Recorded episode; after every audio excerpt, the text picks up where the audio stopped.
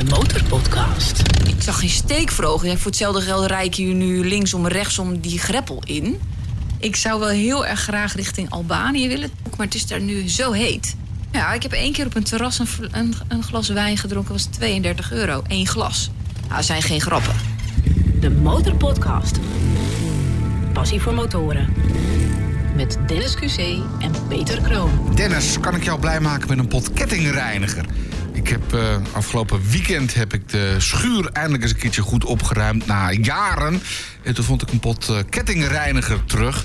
En ik- ja, ik heb natuurlijk zelf al, al een hele poos geen motoren meer met een, eh, met een ketting. Ik heb een aandrijfriem. En toen dacht ik, nou, misschien kan ik jou wel blij maken met een, een pot kettingreiniger. Hier ben ik blij mee, ja, want de S100 kettenreiniger schijnt ook echt de beste te zijn. Ja, oké. dan moet Dus, je dank even- daarvoor. Ja, moet je even goed inspuiten en dan, en dan laten Met mijn Grease Ninja. Ja, dan eh, komt het helemaal goed. Was Eh, dit jouw motormoment ook? Nee, nee, nee, ik, ik wil nu pas beginnen. Oké. Aflevering 88 van de nummer 1 podcast voor motorrijders en motorliefhebbers. Met zometeen een hoofdgast die haar motor graag heel erg vies maakt. Maar ook met liefde weer schoon. Ze reed in haar uppie naar het hoge noorden omdat iets in haar zei dat dat moest gebeuren. We horen zometeen van haar hoe dat precies zit.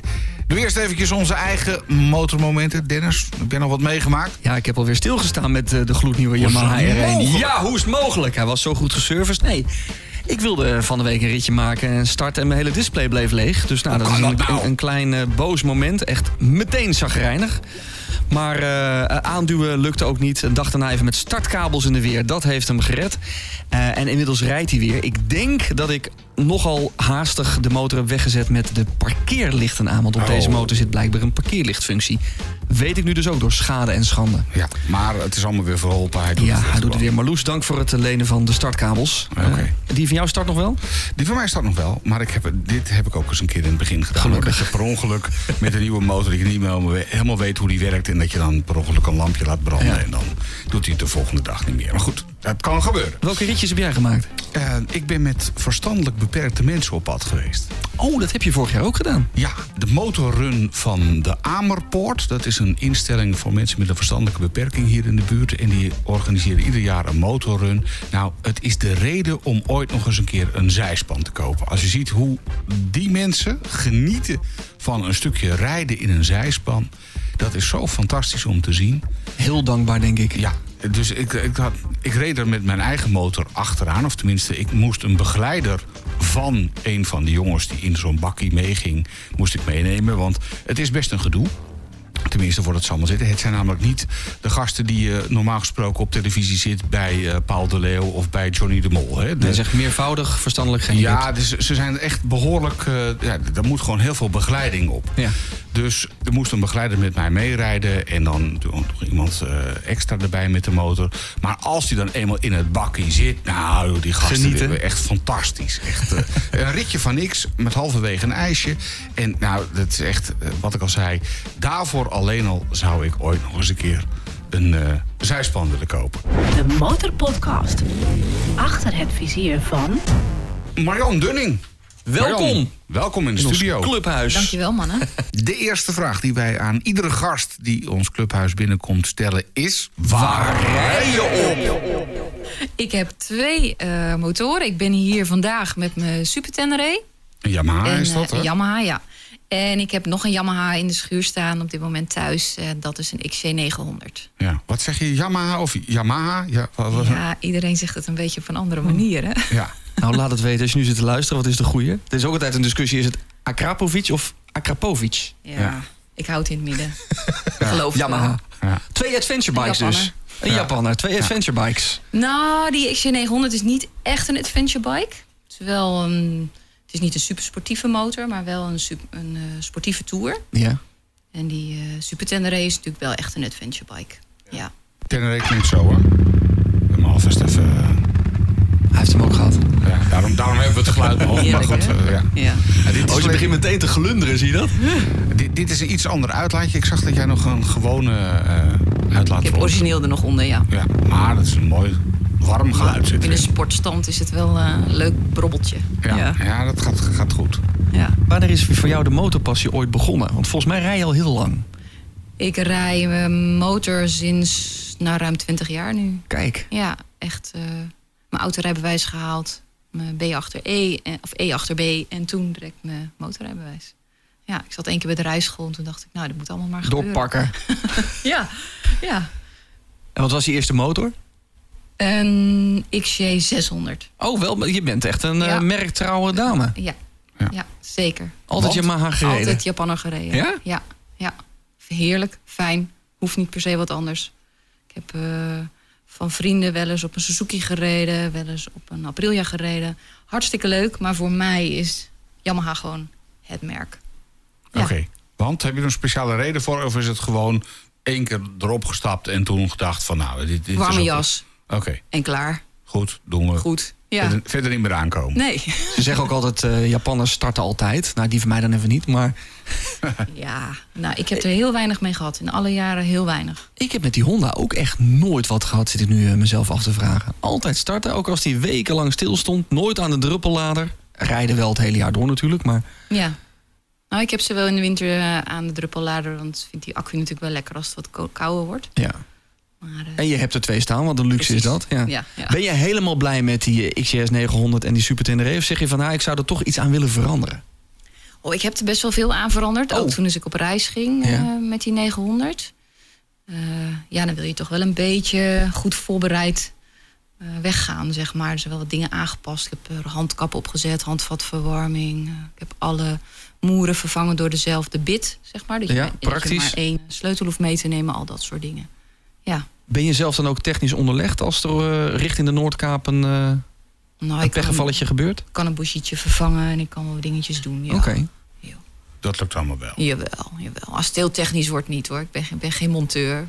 Nee, maar goed, uh, de, de basics, dat lukt. Ja, precies. Ja, ik denk dat het ook wel slim is als je echt een reis maakt... dat je een beetje basics van je motor kent. De Motorpodcast. Een beetje reis maken. Je hebt vorig jaar, want je hebt hier het fotoboek voor je liggen... een, een motorreis in je eentje naar de Noordkaap gemaakt. Nou Yes. hebben wij inmiddels best wat gasten gehad... die ook naar de Noordkaap zijn geweest. Maar volgens mij altijd met een groepje, toch? Groepjes. Je hebt 7230 kilometer afgelegd, zag ik net in, in, je, in je boek. In Ja. je eentje. Waarom in je eentje naar de Noordkaap? Als vrouw? Of is dat eh, heel hokjesdenkend voor mij? Nou, dat weet ik niet. Ik ben natuurlijk een vrouw, dus wat mij betreft maakt dat geen verschil. Maar je ziet het veel minder. Je ziet natuurlijk veel Ja, minder precies. vrouwen. Sowieso zie je veel minder vrouwen naar de Noordkaap rijden. Je ziet wel steeds meer vrouwen op een motor. En waarom? Ja, het vrijheidsgevoel van alleen reizen is zoveel groter dan wanneer je met een groep gaat. Zelf bepalen wanneer je stopt, zelf bepalen waar je slaapt, zelf bepalen of je door wil rijden of dat je een mooie plek ziet en denkt en nu wil ik een foto maken. Of je hebt geen rekening te houden met niemand. Nee. En dat is zo'n vrijheidsgevoel, dat is voor mij basis om te reizen. Dus ik reis het liefst alleen. Ik zei het al in mijn inleiding. Iets in jou zei, ik moet naar de Noordkaap. Volgens mij heb ik dat van, van een van je socials afgehaald. Wat is dat? Wat zit er dan op een gegeven moment in je lijf of in je hoofd dat je denkt... en nu moet en zal ik naar de Noordkaap? Ja, het zijn natuurlijk allerlei factoren bij elkaar... wat uiteindelijk maakt dat je zo- zo'n reis gaat maken. Want je beslist niet eh, op een blauwe maandag... ik ga volgende week daarheen. Dat heb ik wel goed voorbereid. Maar in je eentje... Ik had een reis gemaakt naar Duitsland... en toen dacht ik, oh, in mijn eentje wat langer weg. Ja, dit zou ik willen. En de bergen is wel... Ja, vind ik het mooiste wat er is in de bergen rijden. Noordkaap is wel zo'n bucketlist ding Ja. als motorrijder is dat wel zo'n... Ja, dat is gewoon heel vet. Ja. Als, als je dat wil, als je dat doet. Dat is wel... Ja, dus dat wou ik. En hoe, hoe lang Doen. ging je eroverheen vanaf het moment dat je dacht dat dat ga ik doen en tot je bent vertrokken? Een maandje of drie. Oh, nou dat is best eh, kort. Ja. Dus het was zeg maar rond... eh, ik ben in mei weggegaan. Dus zeg maar rondom mijn auto nieuw had ik zoiets van... nou, dit wordt wel een jaar, ik wil echt een verre reis maken. En toen januari, februari oriënteren. Februari gedacht, nou, dat wordt Noordkaap. En dan alle voorbereidingen doen. Wat voor voorbereidingen komen er kijken voor een reis naar de Noordkaap? Nou, best wel veel. Ik heb een, eh, een paklijst gemaakt. Want dat vind ik wel lekker. Dat je een lijstje kan maken van... nou, de een neemt eh, een wandelschoenen mee... en de ander neemt slippers mee. Ja, daar moet je zelf je selectie in maken. Maar eh, ik heb een lijst gemaakt van... wat, wat wil ik graag meenemen. Dus ik heb mijn motor ges- gerestyled met handkappen... met handvatverwarming, waar Ja. ik het net over had. Dat je een beetje meer ook echt tegen min zoveel kan. goede slaapzak gekocht voor min 20. Want ja, Noordkaap, daar kan het gewoon echt vreselijk koud zijn. Als die gasten van nu hebt, van- van de afgelopen maand, die erheen zijn gereden.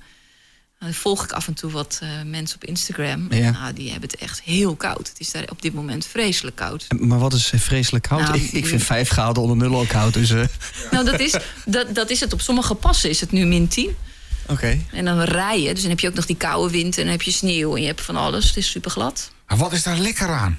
Eh, Nou, ik heb heel veel geluk gehad met mijn reis. Want ik heb heel weinig kou gehad. Ik heb echt maar twee, drie dagen echt koud gehad. Dat is dan echt vorst en natte sneeuw. En de rest heb ik het super goed gehad.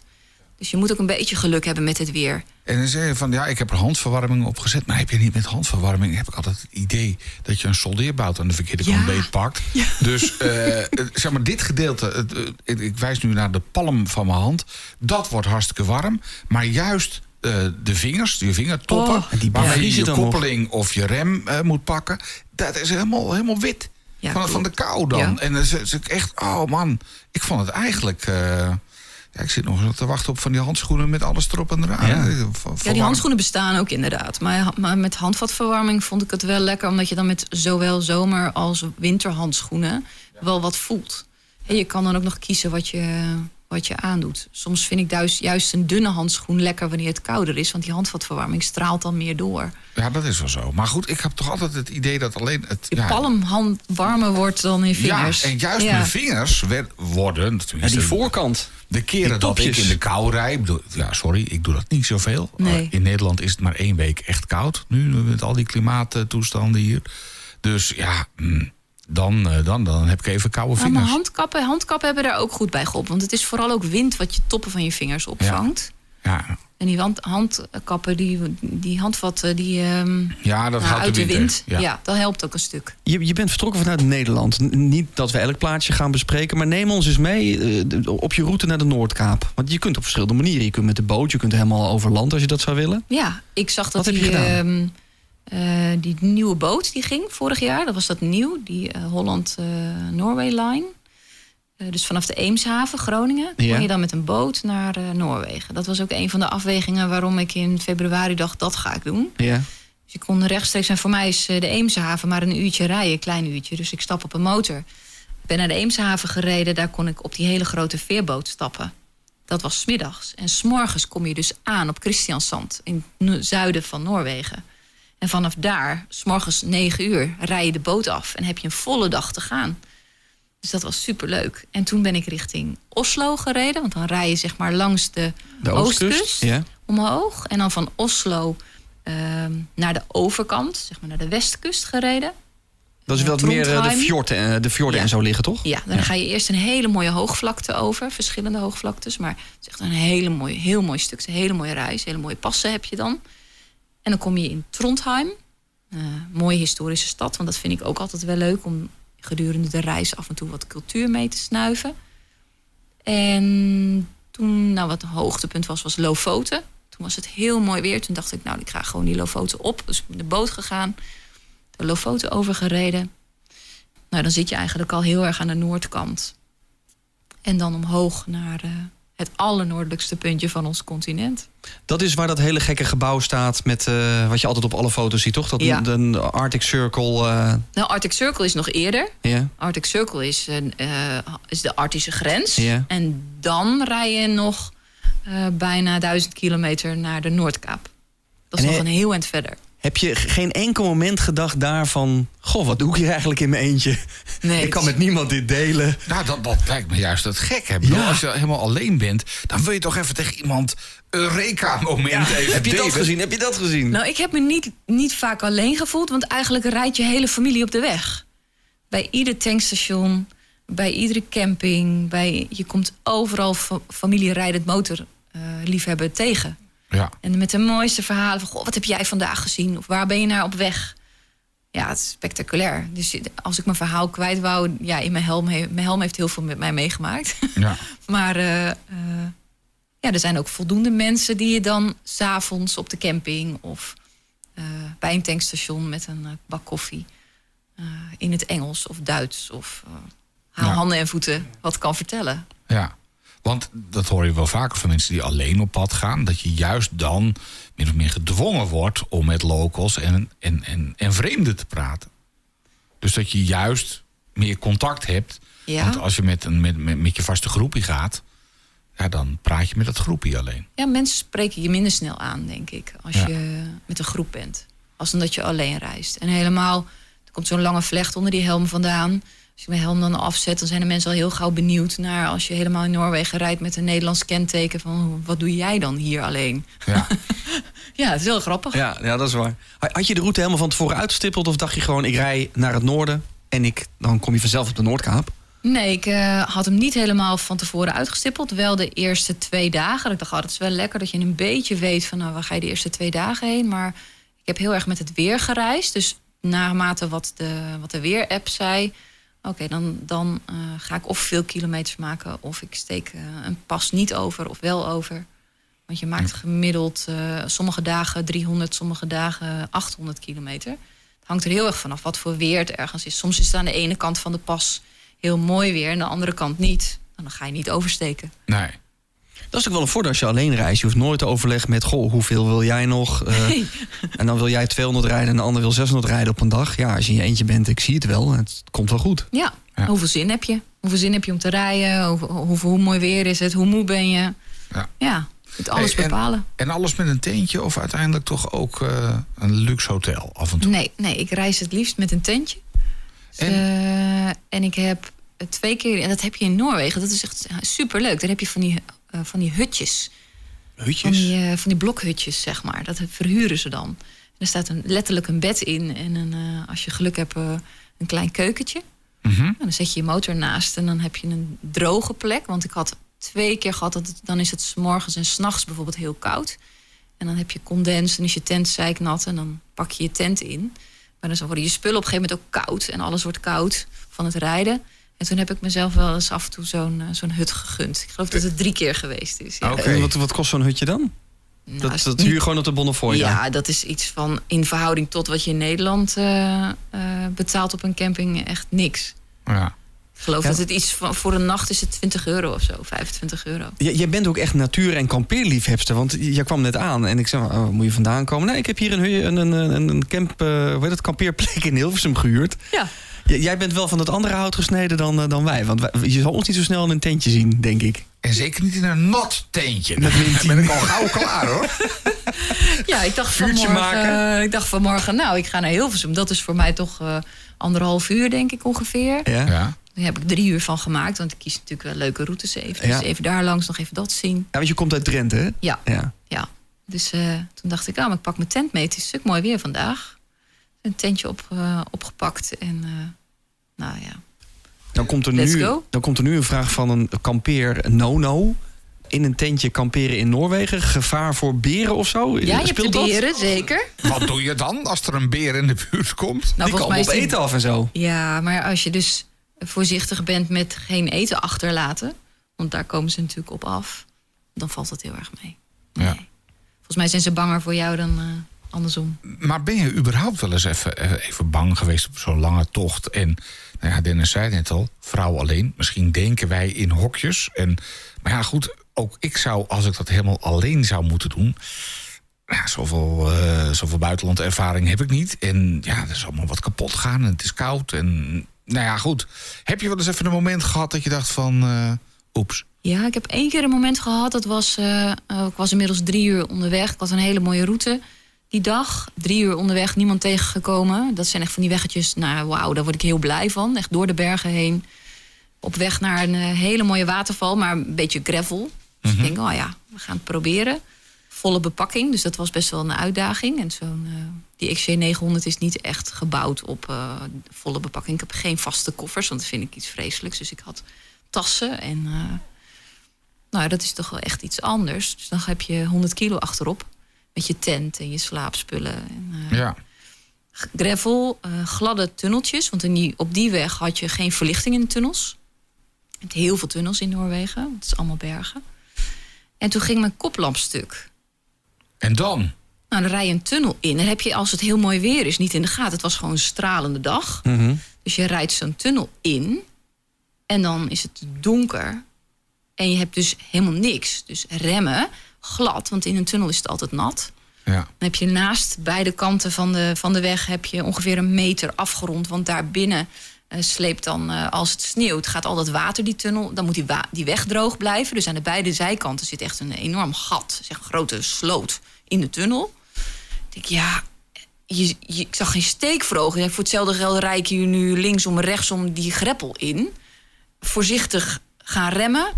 En toen stond ik vol, in mijn beleving scheef op de weg. Geen kip te bekennen. Ik denk, hoe dan? Ja. En nu? Klotsende oksels. Allerlei lampjes. Ik denk, ja, alarmlampen. Maar dat geeft natuurlijk helemaal geen licht. Ik dacht, ja, achteruit geen optie. Want die tunnel was naar beneden. Het was glad, water. Grind. Ik denk, ja, dat, uh, hoe, waar? Afstappen was ook geen optie, want ik had al, dat, uh, al die bagage achterop. Ik denk, als ik één keer kom te wankelen, dan uh, ligt die motor plat. En toen heb ik alle knopjes die ik maar kon bedenken ingedrukt. En toen om deed licht mijn, te maken. Om licht te maken. okay. Ik dacht, nou, mijn telefoon eraf. Ik denk, mijn zaklamp op mijn telefoon of iets. En toen zo in ene dacht ik, wacht eens. Mijn groot licht is natuurlijk een ander licht dan mijn dimlicht. Ja. Dus mijn groot licht, bam, Aan. Licht. Gered. Jammer van de tegenliggers dan maar eventjes. Nou, die waren er niet. Ik ben Oh, nee, daarna tuurlijk, nog ja. twee uur niemand tegengekomen. maar na die tunnel heb ik wel even mijn motor op een goed plekje neergezet. Heb even een glas water, want dat heb ik heb altijd water bij me. Even eh, pauzemomentje. Ja. Ja. ja. Ja, want want heb je dan iets van pechhulp of zo internationaal afgesproken... voor het geval het zwaardere pech zou zijn dan een lampje? Niet dat Ja. dit fijn was, maar... Ik heb wel met mijn verzekeringsagent van tevoren doorgesproken. Zei, nou, ik maak nu een reis en ik ga alleen en ik ga met de motor. Eh, bijvoorbeeld zoals vervangend vervoer heb ik wel doorgenomen. Dat wou ik wel heel graag. Dat kun je dan niet altijd zeggen dat je dat ook op de motor wil doen. Want dat was mijn voorwaarde. Ik zei, ja, ik wil wel me extra verzekeren. Maar dan wil ik wel graag dat ik ook met de motor de reis kan afmaken. Niet dat ik straks met vervangend vervoer een een of andere auto krijg... en dat ik dan met de auto naar die Noordkaap rijd. Dat is natuurlijk hetzelfde. Ja. Dus, ehm, maar goed, dus ik heb wel bij mijn verzekeringsagent het een en ander geregeld, inderdaad. Want het is natuurlijk niet alleen maar een lampje wat stuk gaat, inderdaad. Nee, het kan van alles zijn. Je kan wel Ja. een bougie vervangen, maar ja, de, de- w- wat doe je als je lek rijdt? Heb je bijzondere bandenmaat of valt dat wel mee? Nee, valt mee, valt mee. Je hebt niet overal dealers zitten die alles maar op voorraad hebben natuurlijk. Nee, zeker niet. En voor mijn koplamp, voor mijn dimlicht ben ik uiteindelijk ook wel naar de dealer gegaan. Maar dat was bijna 500 kilometer. Wil je nog meer horen van onze gasten? Word dan vriend van de Motorpodcast. Kijk op demotorpodcast.nl. Je luistert naar aflevering 88 van de nummer 1 podcast voor motorrijders en motorliefhebbers. Straks nieuws over de viering van onze 100ste aflevering. Die gaan we binnenkort opnemen. Daar hoor je zometeen alles over. En we hebben nog leuke mailtjes binnengekregen over eh, motorlawaai... en over de kilometerstand van een tweedehands motor. Dat zometeen in de Motorpodcast. Marjan, eh, ik heb dezelfde motor gehad als waarop jij hier naartoe bent gekomen. En het is mij gelukt om eh, dat exemplaar destijds kapot te krijgen. Eh, ik, ja, ik heb altijd unieke dingen, tenminste, dat zegt. Of dat zei de dealer dan tegen mij. Nee, meneer Kroon, zoiets is echt nog nooit gebeurd. Maar dan was het bij mij wel gebeurd. Eh, zo is het mij gelukt om het eh, kardan kapot te krijgen. Na een wilde rit, ja, er zit zo'n soort, wat is het, soort ontluchtingsplug op. En ja, die was er natuurlijk bij mij helemaal vanaf. En ja, nou ja, ik zie in jouw gezicht dat het bij jou nog nooit zo erg is geweest. Ja, helder, Peter. Ja. Hey, laten we de pechmomenten even vergeten. Wat, wat is je positief bijgebleven? Wat is je meest memorabele moment van deze prachtige vakantie? Als de foto zo zie, in ieder- geval. je rijdt van aanzichtkaart naar aanzichtkaart. De reis was echt, ja... Iedere dag heb je wel zo'n euforisch moment. Dat je denkt, oh, of het is heel vervelend weer... dat je een pas overkomt met enorm kou bevroren handen... wat jij net zei, Peter. Of, eh, maar dat je dan uiteindelijk wel weer beneden staat en denkt... zo, dat was wel gaaf zeg, het is wel gelukt. Ja. Dus ehm, en wat is dan het meest memorabele moment? Is best wel lastig om te noemen. Ja, het bestem, de bestemming halen was wel vet. Want je hebt het, dan sta je daar met heel veel liefhebbers. Wat ik wel heel mooi vond, is dat ik daar om middernacht stond. Het was eh, net na de langste dag. Ja. Dus dan ehm, wordt het daar ook niet donker. Dus ik heb de zon daar op zijn laagste punt gezien, om half één s'nachts. En dat is dan eh, bij ons net als zonsopkomst, zeg maar. De zon raakt bijna de horizon en dan gaat hij weer omhoog. Dat is ook wel ja, dat bizar. was heel, heel tof. Hoe, hoe slaap je dan? Gewoon met een... eh, Nou, dat is wel een goede tip voor mensen die misschien nog naar de Noordkaap willen. Want het wordt daar in de zomer dus niet donker. Ik heb zo'n, ehm, zo'n eh, ja, hoe noemen ze dat? Zo'n zo'n kool, zo'n sjaalachtig ding altijd Ja. om als ik rij. Eh, Die, dat was tegelijkertijd ook mijn eh, eh, oogslaap. ja, hoe noem je zoiets? Maskertje wat je ook hebt. zo'n, Ja, ja. ja, het is universeel inzetbaar. Oh ja, goede Ja. tip. was super handig, Ja. want het is heel tijd licht. W- Wat moet er verder mee in je koffer? Wat zou je iedereen adviseren om mee te nemen dan buiten, buiten dit? Nou, een beetje goed gereedschap is wel handig. Denk, er een, denk een beetje na over wat je nodig zou kunnen hebben. En de standaard dingen waarvan je denkt... ja, dat heeft iedere klusser wel bij zich. Een rolletje duct tape, voor alles en nog wat handig. Ja. Tie rips, voor altijd handig. WD-40, altijd handig. Eh, dat soort simpelheid, maar ik heb ze allemaal gebruikt. Of een collega motorrijder eh, vroeg of ik het mee- mee had. ja. Hoe zijn de, de Noren? Zijn dat aardige mensen? Super, ja. Ja? ja. heel gastvrij. Ja, maar ja, ik weet niet als we in hokjes denken of dat dan aan ligt aan dat ik een vrouw ben. maar voor mij was het echt tof. Ja. Trekt het jou, Peter, de Noordkaap? Ja, maar wel van hotel naar hotel. Dat heb ik ook een beetje. Maar hoe meer ook als ik door dit, dit prachtige boek zit te bladeren. Het zijn bijna Ja. alleen maar foto's met, met mooi weer. Besneeuwde bergtoppen, groene bossen.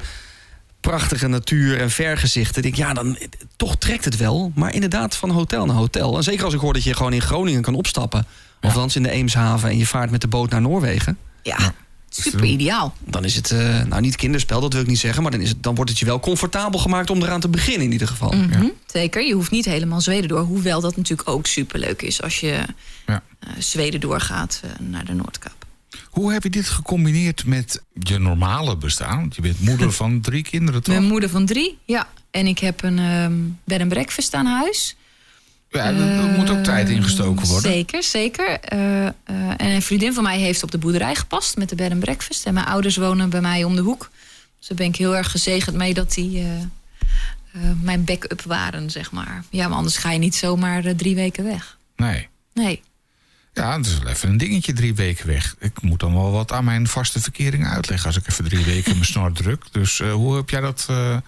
Nou, op dat moment geen vaste verkering. Dus dan ben je eh, wat vrijer dan, eh dan Oké. menige één, denk ik. Maar eh, ja, ik denk dat het soms ook een kwestie is van echt een streep in de agenda zetten en zeggen: dat ga ik doen. De Motorpodcast. Passie voor motoren. Toch is drie weken echt wel te overleven. Bijvoorbeeld tuurlijk. eh, la- Ja. laatst een aflevering met... ja, Erwin Koelewijn uit Spakenburg, aflevering 85. Die ging even naar Kaapstad. Ja, ik heb het gehoord. Die was een stukje langer onderweg. En dan moet je echt gaan plannen. En bijvoorbeeld eh, onze Hans Go, die de zijderoute, weet je, even naar China. Ja, dat moet je echt inplannen. Vrijnemen van je werk. Wat dan niet alleen met je normale dagen kan, denk ik. Althans, in mijn werk niet. Eh, maar drie weken is nog wel te doen. Ja. Enigszins, weet je, dat kun je gewoon... of je nou drie weken naar Spanje gaat... of drie weken op de motor naar, eh, naar de Noordkaap. Dat is wel Ja, te doen, is toch? te overzien.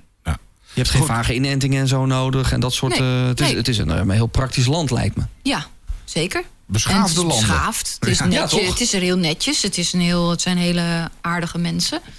Eh, wegen zijn goed. Hè, wel hoe noordelijker je komt, hoe meer gravel en eh, grind je tegenkomt. En het is daar natuurlijk in de winter ook zo dat je daar... daar strooien ze niet met zout zoals in Nederland, maar met grind. Dus je hebt aan de zijkanten van de wegen altijd heel veel grind liggen. Ja, daar moet je wel een beetje rekening mee houden. Ook in de zomer ligt dat natuurlijk vol grind. Ja. Dus als jij een parkeerhaven oprijdt. Ik ben ook één keer onderuit gegaan. eh, iets te haaksom. Met 100 kilo achterop. Ja. Eh, denken, oh, dat red ik net en net niet. Veel Ja. schade of viel het wel mee? nee, nee, want dat is ook het voordeel van bagage. Dat vangt heel Ja, veel. dat vangt de hoop op, ja. Ja. Had je speciale banden of niet? Nee, nee, gewoon... De normale Nederlandse straatbanden? Gewoon straatband, ja. Ja. Nou zei je net van, eh, toen je aan die reis begon, eh, geen, geen vaste verkering. Heb je inmiddels weer eh, verkering met een motorman, vrouw of Nee, geen motorman. Nee. niet? Nee, niet. Oké. En Wat, wat vindt hij van je hobby? Ja, van je passie? Nou, dat wist hij van tevoren. Dus ja, dat is waar, dat is waar. Ja. Ja. ja, het is natuurlijk superleuk als je zo passievol eh, met elkaar kan delen. Eh, de een heeft een passie voor motorrijden, en de ander heeft dat voor eh, vlinders kijken. Of voor, ja, iedereen heeft iets Ja. wat hij superleuk vindt. Nou, bij mij is het eh mijn twee of mijn viercilinder. Ja. Als je in Nederland rijdt, rij je dan ook alleen? Of heb je dan wel eh, motorvrienden en vriendinnen die met je Nou, ik meegaan? heb heel veel mensen die natuurlijk wel motorrijdend Nederland zijn. Die ik ken of waar ik mee rij. Eh, maar stiekem rij ik het liefst alleen. Erg, hè? Nee, Nou, ik, ik, ik vind snap ook het wel- wel. Ik vind het ook wel. Ja, ik vind Ja, het. Let's shake hands. Ja, gisteravond ook eventjes, wat was het, bijna 200 kilometer eh, door de Betuwe gereden. Ja, heerlijk. Gewoon, het, is, het is nu lekker weer s'avonds. Dus Dat, ja. waarom niet? Ik rijd net zo lief met een paar vrienden hoor, maar ik vind in mijn eentje ook echt eh, dikke prima. Nou, wat ik leuk vind is als je met vrienden gaat rijden... dat je dan eh, twee uurtjes eh, een rondje rijdt... en dat je afslagen neemt die je voor jezelf denkt... oh, hé, hey, dit zou ik niet doen. Ja. Of hier ben ik nog nooit geweest en het is om de hoek. Hoe grappig. Ja, iedereen heeft toch wel een beetje dezelfde soortige routes die je rijdt... als je niet samen rijdt. Dus het is voor de afwisseling wel heel leuk. Ja. Ik was laatst ook met, eh, met vrienden rijden. En nou, oh, wat gaan we rijden? En, ja, jij bent meer van die N-wegen. Ik hou wel meer van doorrijden. En dan Ja. gewoon die 60, 80, 100 eh, wegen. Maar hij wilde juist een beetje die binnendoor, eh, zeg maar die boerenlandweggetjes. Ik vind dat eigenlijk te klein.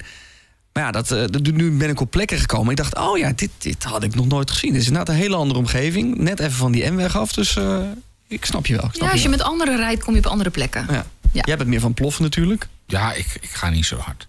Nee. Ik eh, echt eh 70 op een N-weg en dan kijk ik een beetje om me heen. En dan... Heerlijk, toch? Ja, dus... eh hey, maar jij bent ook een beetje van de natuur en dat is ook je werk. Hè? Behalve dat je die B&B hebt. Eh, vertel, wat, wat, wat doe jij allemaal met natuur en hoe is dat te combineren met motoren? Nou, het is natuurlijk wel superleuk als je op je motor... je ervaart de elementen zo mooi. Hè? Je ervaart de wind, je, je voelt de zon... en je rijdt door het landschap. Je ziet het heel anders, je beleeft het heel anders, vind ik... op een motor dan als je op de fiets zit of, of in de auto zit. Dus dat is heel goed te combineren. In die zin, je beleeft het landschap meer, vind ik, met motorrijden. En na mijn werk en van mijn werk kan ik uitstekend met de motor rijden. Dus dat is eh, heel goed te combineren. Je doet ook echt altijd woonwerk op de motor. Niet altijd, nee. Soms laat het het niet toe. Dan moet ik te veel spullen meenemen. Maar eh, Ja. soms is het ideaal. Terwijl je toch op die Tenere hier, er staat een bakbeest voor de deur met koffers en al. eh, je kan een hoop meenemen. Ja, ik kan veel meenemen, ja. Ja, het ook altijd, altijd, altijd alles mee eh, op het apparaat. Ja, Ja, ik het is kan heel tof. Koffers erop en zo en dan lekker volproppen. Ja, ja, ideaal. Ja. Ja, Maar doe eens ik een, ben eh, heel blij mee. Doe eens een elevator pitch voor eh, Drenthe. Waarom zou eh, he- heel eh, motorrijdend of motorpodcast luisterend Nederland naar Drenthe moeten komen? Buiten dan natuurlijk als. Of juist niet. Of juist niet, is lekker. Blijf weg, blijf weg. Nee. nou, wat eh, superleuk is, eh, ik heb zelf een bed and breakfast thuis, puur Drenthe. En wat je daaraan merkt is dat mensen... Oh, wat is het hier stil, wat is het hier donker, wat is het hier nog rustig op de weg. Ik zit vlakbij het circuit, dus eh, een kwartiertje. Dat is ook voor luisteraars nu. superleuk. Ja, Ja. de GP komt er natuurlijk weer aan over een paar weken. Tenminste, nu we het opnemen. Ja. Ja, dat is heerlijk, spectaculair. Dus eh, een rondje, rondje Drenthe staat wel synoniem voor. Rondje richting het circuit, eh, door de bossen, rustige wegen, waar je weinig mensen tegenkomt. En het is heel groen, het is heel Ja. afwisselend. Heb jij ook eh, routes eh, alvast als eh, GPX'jes eh, voor, voor mooi Drenthe en omgeving? Dat je dan zegt van nou, als je toch op de motor komt, dan heb ik nog wel een, een bestandje met een mooie nou, route. als je, als je bij mij komt logeren, Peter, dan Ja. eh, geef ik jou een mooi GP, GPX-routetje. Ah, Oké. Maar hoe leuk dat jij een B&B hebt vlakbij het circuit. ja. Dan, dan, dan heb je natuurlijk heel veel motorrijders te gast. Ja, ik heb best wel regelmatig mensen met een motor te gast. En die, ehm, dat vind ik natuurlijk zelf ook superleuk, want het is ook mijn grote passie. Dus die mogen dan ehm, de motor naast die van mij neerzetten in de schuur. En eh, we kunnen een rondje rijden samen als het een keertje zo uitkomt in de planning. Of ehm, ik taxi eventjes met iedereen naar het eh, circuit om even te kijken. Ja, je bent natuurlijk een insider. Het is voor mij allemaal om de hoek. Ja. Ja. B&B heet Puur Drenthe. Ja. Ja. Er, er wordt mij best wel eens gevraagd, waar vind ik nou die show notes? Want we hebben het heel vaak over show notes, waar deze informatie dan in staat. Die show notes vind je in je podcast app. Dan kun je vaak naar de aflevering. En daarin zetten we alle informatie uit deze aflevering. Dus maak ook even een linkje naar, jou, naar jouw B&B. Dus Nou, zit je nou te luisteren en wil je binnenkort een keer naar Assen... of wil je gewoon naar Drenthe en lekker een keer daar slapen... check de show notes. Ja. En het is een B&B met sauna, hè? Zeker. Zo, dat spreekt mij wel aan. Ja, Dus- ik vind het heerlijk om een hele dag rond te rijden. Dat je echt helemaal gammel bent. En dat je gewoon echt met het snot van je ogen hebt gereden. En daarna even in de sauna. Dat Relax, is hè? echt super gewoon. Ja, goed zo. Goed Ja. zo. Nou, Maar- die heb ik staan, ja. Maar, eh, maar, en zelf ben je van de teentjes. Ja, bedoel, dan er zit geen sauna in een teentje. Nee, ja, er zit of het geen moet echt- wordt een die heb sauna. ik thuis, hè? Die heb Ja. ik thuis. Oh, dus daarom, daarom zoek je het op die manier op. Oh, het lijkt Ja. me echt zo vreselijk. Dan ga je kamperen in een tent en dan is het nou d- d- 25, 30 graden buiten. En dan moet je slapen in zo'n snikhete tent. Ja, Ja, als het goed is, zet je hem op de goede plek neer. Dat hij, eh, Oh, kijk, hier Ah, ja, komen de tips van de pro. dat hij niet te heet is in ieder geval. Ja. ja. Dat je s'morgens de tent niet uitbrandt. Nee. De Motorpodcast. De nummer 1 podcast voor motorrijders en motorliefhebbers. Marjan, nou ben jij naast eh, fanatiek motorrijdster ook communicatiemedewerker bij Natuurmonumenten. Valt dat een beetje te rijmen? Want van motorrijders wordt natuurlijk vaak gezegd... herrieschoppers, dat past niet echt bij de natuur. En dan werk je voor zo'n natuurorganisatie. Wat, wat, wat, zeggen je collega's eh, ervan dat je op een motor komt? Ik heb heel veel collega's die ook motorrijden. Eh, uiteindelijk denk ik dat je, wanneer je in je eentje op de motor zit... minder uitstoot hebt dan wanneer je eentje in de auto rondrijdt. Nou, tenzij je elektrisch rijdt. Maar Ja. eh, daar, zijn de, daar zijn de discussies ook wel over gaande. Ehm, en je beleeft, net wat ik eigenlijk net al aanraakte... je beleeft het landschap op een hele andere manier. Ja. Dus het is wel... Ja, ik denk bij natuurmonumenten altijd aan, aan wat ik dan, ja, misschien een beetje denigrerend, eh, de groene rakkers, hè, die dus echt. eh, eh, Tegen alle verbranding. Ja, dat je eigenlijk geen fossiele toestanden Ja, meer. dat bedoel ik. Dat, eh, da- da- da- daar denk ik aan bij Ja, maar zijn ook maar gewoon mensen hoor. Oké, dus die, die, geven ook, die geven ook nog gewoon gas. Ja, of herrie maken in een natuurgebied. Nou, Ja. daar, staat, daar zit ook wel een grens aan. Ik bedoel, ik ben ook geen motocrosser die eh, illegaal eh, de paden rondcrost. Nee. Ik heb geen crossmotor. Killertjes Ik er netjes gewoon- in. Rij gewoon netjes op de weg. Hou, me- probeer me een beetje binnen de grenzen te houden. To- toch kun je met zo'n Tenere ook over het Pieterpad heen, hè? Als je wil. Ja, als je, Alleen wil, de- als je wil, kan het. Ja, maar dat wordt je niet in dank afgenomen. ik. En die wandelaars ook niet, nee. Dus, Maar eh, is elektrisch rijden voor jou ooit de toekomst? Of zie je dat voorlopig niet ik doen? hoor wel steeds meer mensen dat het eigenlijk best wel leuk is, zo'n elektrische motor. Peter heeft laatst ook een goede ervaring Ja, gehad. was het leuk? Ja. Ja, het trekt natuurlijk heel snel op. Echt, echt zo, zonder dat je hoeft te schakelen natuurlijk. Je hebt meteen dat koppel. Je wordt echt gelanceerd. Ja. Ook meteen weer een paar boetes natuurlijk. Alleen, ja, de acceleratie, of tenminste het bereik van het apparaat was niet Ja. zo enorm.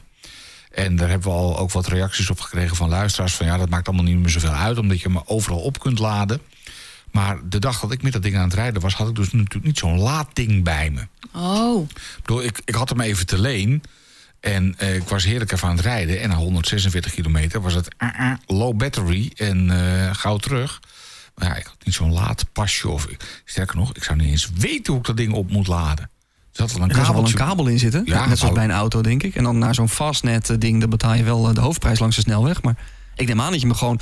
Oh nee, er waren twee laadsystemen. Dat was het. Nou, ik, daar heb ik me dus niet in. Ik heb, Gedoe. het, ik heb het ding ge- gepakt of ik ben erop gestapt en ik heb gezegd van... Is die opgeladen? Ja, hij is opgeladen. Ga je gang, ga lekker rijden met dat ding. Dat heb ik gedaan en het was ook echt leuk. Ja, gewoon heerlijk eh, dat zoeven. Ik zie mezelf nog wel eens naast een, een motor die gewoon lekker ploft. Want dat vind ik ook fijn. ja. Toch op zo'n elektro-ding rijden. Ja, nou, ik En- heb er twee in de schuur. Misschien wordt het dan drie. Ja. Oh, je, je doet uiteindelijk... Maar ik zou niet iets wegdoen, denk ik. Nee, Never sell, just add. ja. Dat. En we hebben het aanbod nog staan om op de elektrische Oeral eh, te gaan, Oh eh, met zijspan te gaan rijden. Moeten we ook nog steeds Ja. een keer doen. Oh, Ja. leuk. En we hebben een keer eh, de, de boswachter. Eh, dat was bij de motorbeurs. De motorbus, ja. Dat was ook iemand van Natuurmonument. Is dat van Nee, Natuurmonument? Gors Natuurreservaat. Gors Oh. Natuurreservaat. En die reed ook op een elektro, Ja. een crossmotortje, hier over de hei, hier in de omgeving. Dus hij houdt eh, de reetjes in de gaten. Maar dat- Toezicht met de elektromotor. ja. Dus hij ook van, dat wil ik ook wel. Ja? Maar ja, toen moest ik meteen een soort eh, tentamen En toen vroeg hij van wat is het verschil tussen een beuk en een eik. Nou, toen hield het al snel op. Is te leren, nee, Peter, hoor. De, Ja. de Latijnse benaming voor eh, dennenboom of zo, zoiets Ja, vroeg hij. zo- en, en als ik dat niet in één keer wist, kon ik geen boswachter worden. En dus ook niet op een elektromotor. Dus, eh, Maar goed, Over, eh, over herrie gesproken. De Motorpodcast. Veel post binnengekregen en eh, ik heb er eh, twee uitgehaald. Je krijgt altijd antwoord als je ons een mailtje stuurt. Maar eh, de keuze gemaakt om nog maar twee dingen in de uitzending te behandelen. Anders zijn we over een uur nog niet klaar. Deze haakt wel een beetje in op het motorgeluid, eh, Peter. Ik ben een Nederlander die in de Harts in Duitsland woont. Ik luister regelmatig naar jullie podcast, maar er, iets dat, er is iets dat me enorm irriteert. Het bejubelen van de herriepijp. Met vooral het onzinnige argument dat uit de VS is overgewaaid, namelijk loud pipes save lives. Nou, dat Jij roept het ook wel eens. Dat roep ik wel eens, maar ik eh, ben niet iemand die zegt... jongens, eh, haal die eh, einddemper er maar uit Nee, dat is maar. Dat heb ik nog nooit gedaan. Hij zegt de signaalwerking van een blairpijp gaat alleen dan op wanneer je de pijp achterstevoren monteert. Maar dat stuurt weer een beetje lastig. Het enige dat een herriepijp doet is de ingehaalde, dus de persoon die je inhaalt, een hartverzakking bezorgen. Want hij of zij heeft je echt niet horen aankomen. De herriepijp aanprijzen werkt dan ook de inspanningen van de macht tegen en brengt de nodige imagoschade met zich mee, zoals afsluitingen bijvoorbeeld. Natuurlijk is hard motorgeluid muziek voor mijn oren, net zoals Ramstein. Maar wanneer ik die door de luidsprekers naar buiten zou blazen, zodat een ander met mijn muzieksmaak onvrijwillig moet meegenieten, vind ik dat ronduit asociaal. Moraal van het verhaal: doe wat je wilt. Maar promoot nou niet die herriepijp als iets dat er nu eenmaal bij hoort. Hij is nog niet klaar, want we krijgen nog meer eh, les. Zo. Dan de driewielers, daar hebben we het vaak over gehad. Ja. Moeten jullie die bereiders nou echt belachelijk maken? Ze zijn eigenlijk niets minder belachelijk dan knee-sliders die nog nooit het asfalt hebben aangeraakt... of een schaamrand van centimeters breed op de banden van een Panigale S. Wat doet het nou eigenlijk ter zake? Het gaat er toch alleen maar om dat je op je eigen manier van de motorbeleving kunt genieten. Nou, René Vorgers, ik geef je helemaal groot gelijk. En hij nodigt ons ook nog eens uit om in de Hertz Harts te komen rijden. Want hij zegt het is een waar motorparadijs. Dat is zo. Dank voor je mail, eh, René. We hebben nog een reactie gekregen van Luid Tinke.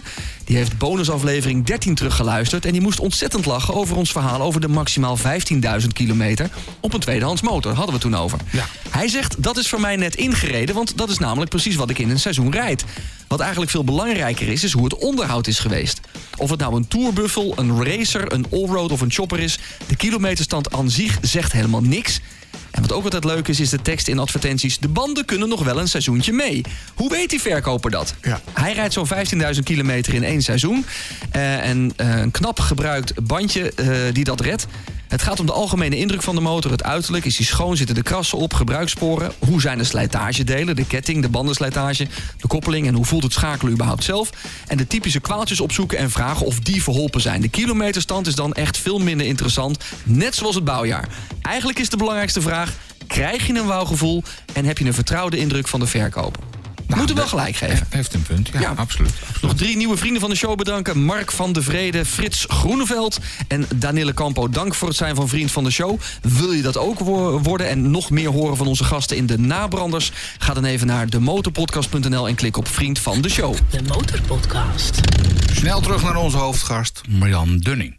Je bent ook naar Andorra geweest. Ja, vorig jaar ja. Doe maar.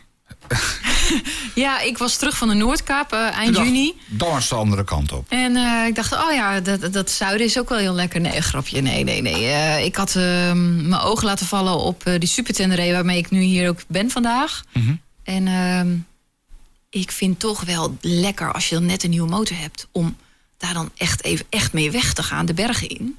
Dat heeft een heel ander gevoel dan dat je een rondje Nederland doet. Ja. En ehm, ik, had, eh, ik had nog twee weken staan voor mijn werk om vrij te kunnen. Mhm. Ik dacht, nou, Ja. gaan. ja. Eh, iets in je zei, dan moet ik naar Andorra. Dat wordt Andorra. Ja, Ja. geen idee. Waarom? Eh, ook zo'n bucketlist ding, denk ik. En, en, en Nooit wat, geweest, leek me leuk. Wat staat er nu nog op die bucketlist? Want bucketlist is eigenlijk van het moment dat je opgehangen wordt... Hè, dan sta je op een emmer en dan schoppen ze Ja. die emmer weg... en dan voordat ze de emmer wegschoppen, moet je... daar komt bucketlist vandaan. Heb je nog een wens? Ja, heb je nog een wens? ja, ja. Ik zou wel heel erg graag richting Albanië willen. Turkije, Albanië. Dat is wel een hele mooie hoek. Maar het is daar nu zo heet. Dan moet je eigenlijk of vroeg in het voorjaar of in het najaar. In het najaar is alles heel erg dor. Mhm. Dus ik hoop eigenlijk een keer in het voorjaar richting eh, die hoek te kunnen. Dat lijkt me nog heel mooi. Ik weet niet of we daar al eens een aflevering over hebben gedaan. Albanië niet, nee. Nee, hè? Albanië, dat is toch Mooie een land, land van waar ze nog met een ezeltje voor een karretje rijden en zo. En, en, en dat is Het moet een- heel mooi zijn. Is Wie is de Mol er ook niet Net een keer of- geweest? Ja, Albanië? volgens mij wel, Ja, ja. toch? Ja. onderontwikkeld land. Maar goed, eh, misschien ongetwijfeld heel mooi om, om, om Ja. te rijden daar. ja. Ik zag op je Insta, op weg naar Andorra, kom je daar natuurlijk eh, doorheen. Riding in France is great. Wat is er nou zo mooi aan rijden in Frankrijk? Nou, ik ben een echte wijnliefhebber. Oh, dan snap ik hem. Dan is Frankrijk wel het summum. Ja. Ja. Dus je eh, bent via de Elzas of Champagne Elzas zo eh, naar Bordeaux gereden, naar het zuiden gereden, ja, richting Andorra. Ja, ja, zoiets. zoiets. Nee, ik ben van de Middellandse Zee. Ik ben vanaf Parijs. Was wel een grappig verhaal trouwens. Ik vertrok hier met stralende zon, s'morgens. En ik had smiddags enorme regen in België. En eh, ik rij alles met mijn, eh, met mijn iPhone. Ik heb geen navigatie of wat dan ook. Ik heb alles gewoon met mijn iPhone geklikt op mijn stuur. En eh, ik heb zo'n ehm, eh, zo'n USB-poortje in mijn sigaretten. Hoe noem je Ja, zoiets? ja. Zo'n USB-poortje. Dus ik, ik laad alles netjes op. Ja, top. Maar dan heb ik had zoveel regen gehad in België... dat via de onderkant kwam dus water met telefoon in. Crash. Gewoon black screen. Ja, nog steeds heel veel regen. Ik denk, ja, en nu dan? Ik had de bestemming Parijs, want dat Parijs is een dag te doen. Maar ja, je komt... Dus ik dacht, nou, ik ga gewoon naar Parijs en ik zie wel. En toen kwam ik Parijs door old school op borden. Nou, echt vet leuk. het is echt superleuk. Het is echt een aanrader om een keer te doen. Het is Ja? echt wel een beetje scary. Want je moet vol vertrouwen op wat je tegenkomt op de straat. Maar in Parijs, eh, er staan... Die de- periferiek. Ja, het is echt daar vet. botsen ze toch graag? Ja. Tenminste, Het En was als, je, heel spannend. en als je daar als motor tussen zit, ik weet niet of dat zo fijn Nou, en is. ze rijden heel, ze rijden heel veel brommers. Mhm. Dat is echt, eh, ja, uitdaging. Maar dan eh, heb je vanaf hier dus de snelweg gepakt. Want als je de borden Parijs volgt, dan ga je over de Ja, snelweg. ik denk de eerste, eh, de eerste 800.000 kilometer is eigenlijk te standaard. Als je naar Andorra wil, moet je die eerste duizend gewoon gassen. Want die eerste duizend kun je in een weekend ook doen. Ja. Het klinkt raar misschien, maar dat is niet interessant voor als je ver wil. Als je ver wil, eh, direct eh, kilometers maken tot aan eh halverwege en dan lekker gaan toeren. Weet je wat ook een leuke tip is? De, de N2, de Route Nationaal 2, zeg maar de oude snelweg. Helemaal naar de Côte d'Azur volgens mij, vanuit Luxemburg. Oh, wauw. Schijnt prachtig te zijn. Wie had hij nou gereden? Was dat niet... hoe heet Ja. het, onze gast van Drie op Reis? Eh, Maurice? Maurice Leden. Volgens mij heeft hij voor Drie op Reis de N2 gepakt. De Route Nationaal 2. Hou me te goede, volgens mij was dat de RN2. En dan rijd je dus langs eh, de Route du Soleil, maar dan over de eh, Route Nationaal. Dus de, de, weet het, de, De B-weg. de zeg B-weg. maar. En dat is volgens Ja. mij dan 100 km per uur. Maar dus veel mooier langs de kleine steden en zonder Ja. tol. Is ook een aanrader. Leuk, leuk. Ja. Als je Nou, nu zit dus- luisteren en je wilt dat even terugluisteren... zoek even de aflevering met Maurice Leden. Even uit het hoofd, aflevering De 34. Motorpodcast. Gratis in je favoriete podcast-app. Marjan, het is al eerder ter sprake gekomen. Je bent moeder van drie kinderen. Voed je ze ook een beetje motortechnisch op? Ofwel, probeer je ze op de motor te krijgen? Ik, ja, ik, ik weet niet hoe oud ze zijn. Nou, de oudste is 15, de jongste is 9. Die wordt bijna 10. De jongste zit inmiddels op zo'n kleine pitbike. Ik weet niet of je dat een beetje Ja, kent. maar, ja. eh, ik heb een stukje land. eh, eh, ik heb bij mij bij het boerderij eh, zo'n kleine 2 hectare. Dus er wordt af en toe wat... Gekrost. motortje rondgekrost. Ja, maar mijn dochter die, die zit op paardrijden, dus dat is een beetje anders. Maar wie weet komt dat nog wel. Ze hebben alle drie wel achterop. Dat is wel heel leuk. Ja, zit mijn topkoffer achterop, achterop met die superten race, dat helemaal ideaal. Daar zit je tegenaan, hè? Zit je tegen je topkoffer aan en dan eh, ja, zitten ze met hun, eh Ja, met hun helmpje lekker hoog, kunnen ze alles zien. ja, Ja, maar ik zit toch het liefst alleen, achter, alleen erop hoor.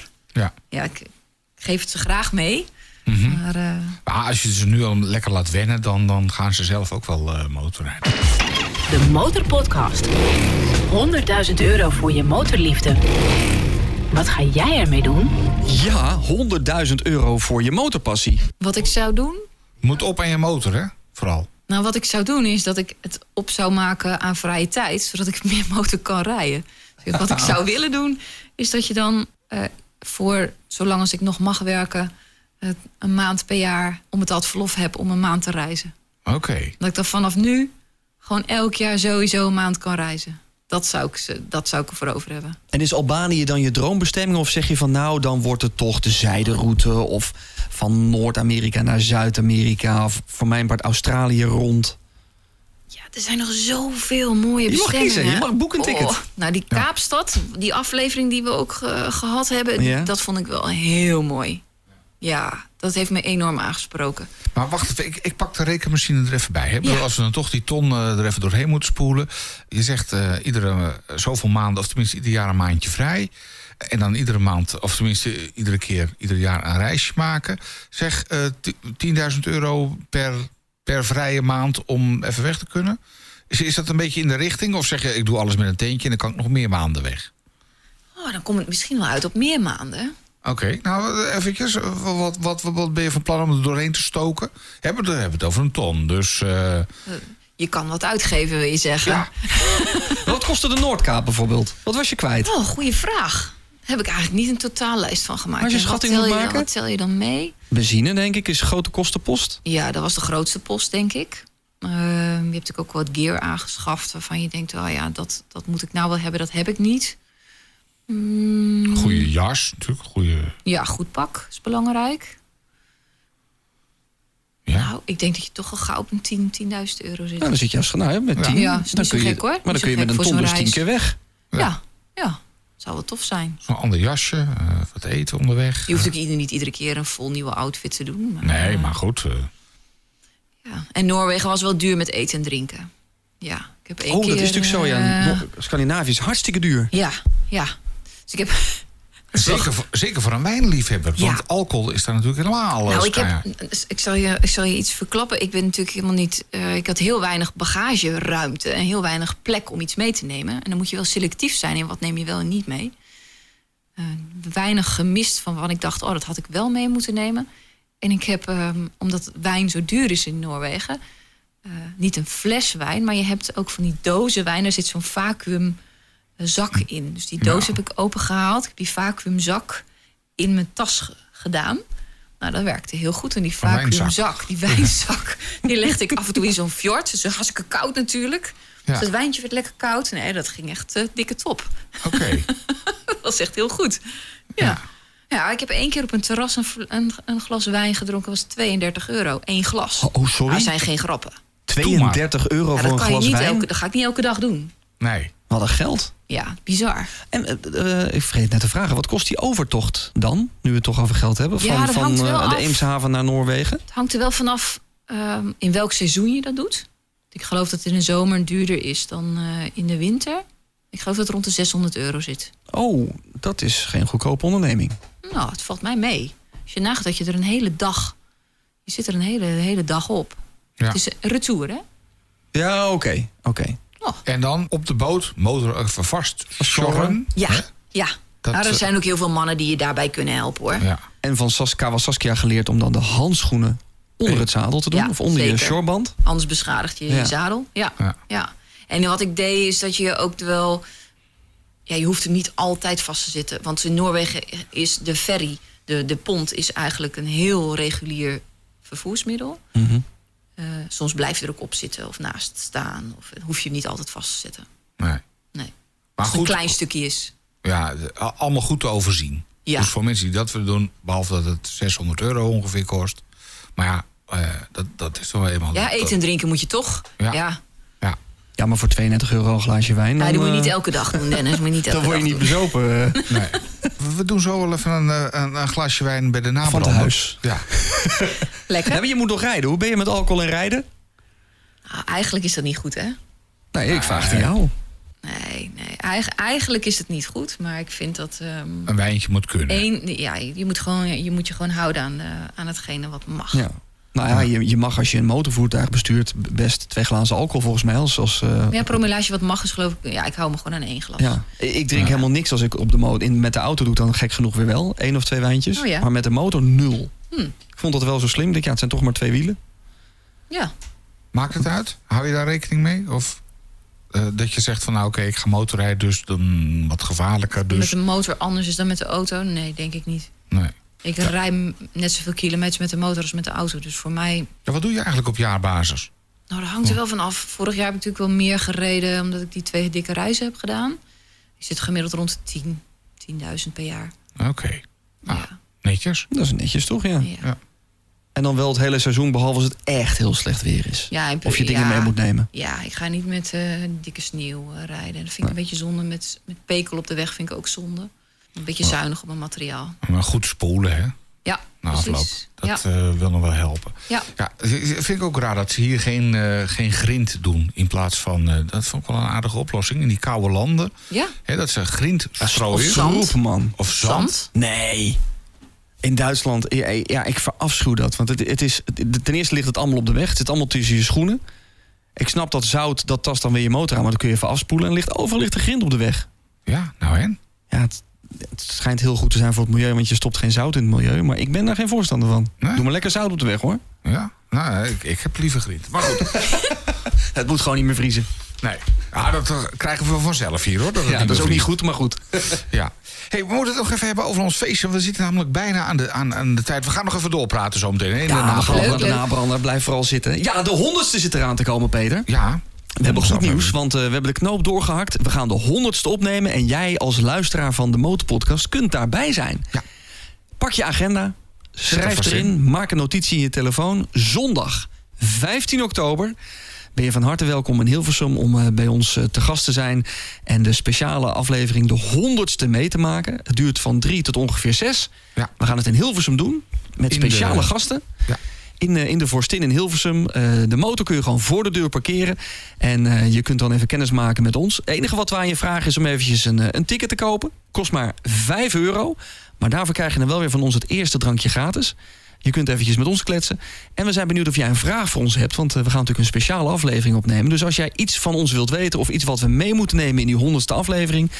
mail het ons of vermeld het eventjes bij de aankoop van je ticket. En waar koop je dat ticket dan? Dat doe je natuurlijk op demotorpodcast.nl. Goed nieuws voor vrienden van de show. Want die moeten even naar de nabrander luisteren. Want eh, speciaal voor vrienden van de show hebben we een speciale aanbieding. Daarover straks alles in de nabrander. Die zijn echt VIP en krijgen ook een VIP-behandeling.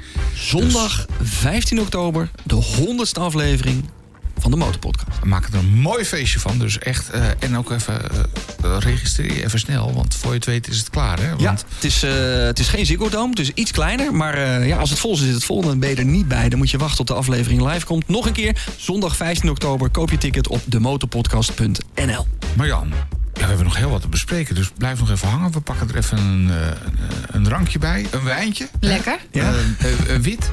Rood. Rood. Oké. We gaan een, Het moest toch cool zijn? Een cool wijntje, toch? Nou, het is nou, het is nou lekker weer, dus het mag ook wel Ja, dat is warm waar. zijn. Oké. We, praten met eh, Marjan Dunning nog eh, na in de nabrander voor vrienden van de show. Ben je nog geen vriend van de show? Ga dan naar de motorpodcast.nl en klik op woord vriend van de show. Marjan, je krijgt van ons eh, als dank voor de komst naar de studio van de Motorpodcast nog een vizierreiniger set. Van onze gewaardeerde sponsor handigschoonmaken.nl. En wil je dit nog een keer nalezen, alle informatie uit deze aflevering? Ga dan even naar de show notes. En is dit de eerste aflevering van de Motorpodcast die je beluistert? Kan het me haast niet voorstellen. Maar druk dan op volgen, dan krijg je automatisch een seintje bij de volgende aflevering. De Motorpodcast. Gratis in je favoriete podcast app.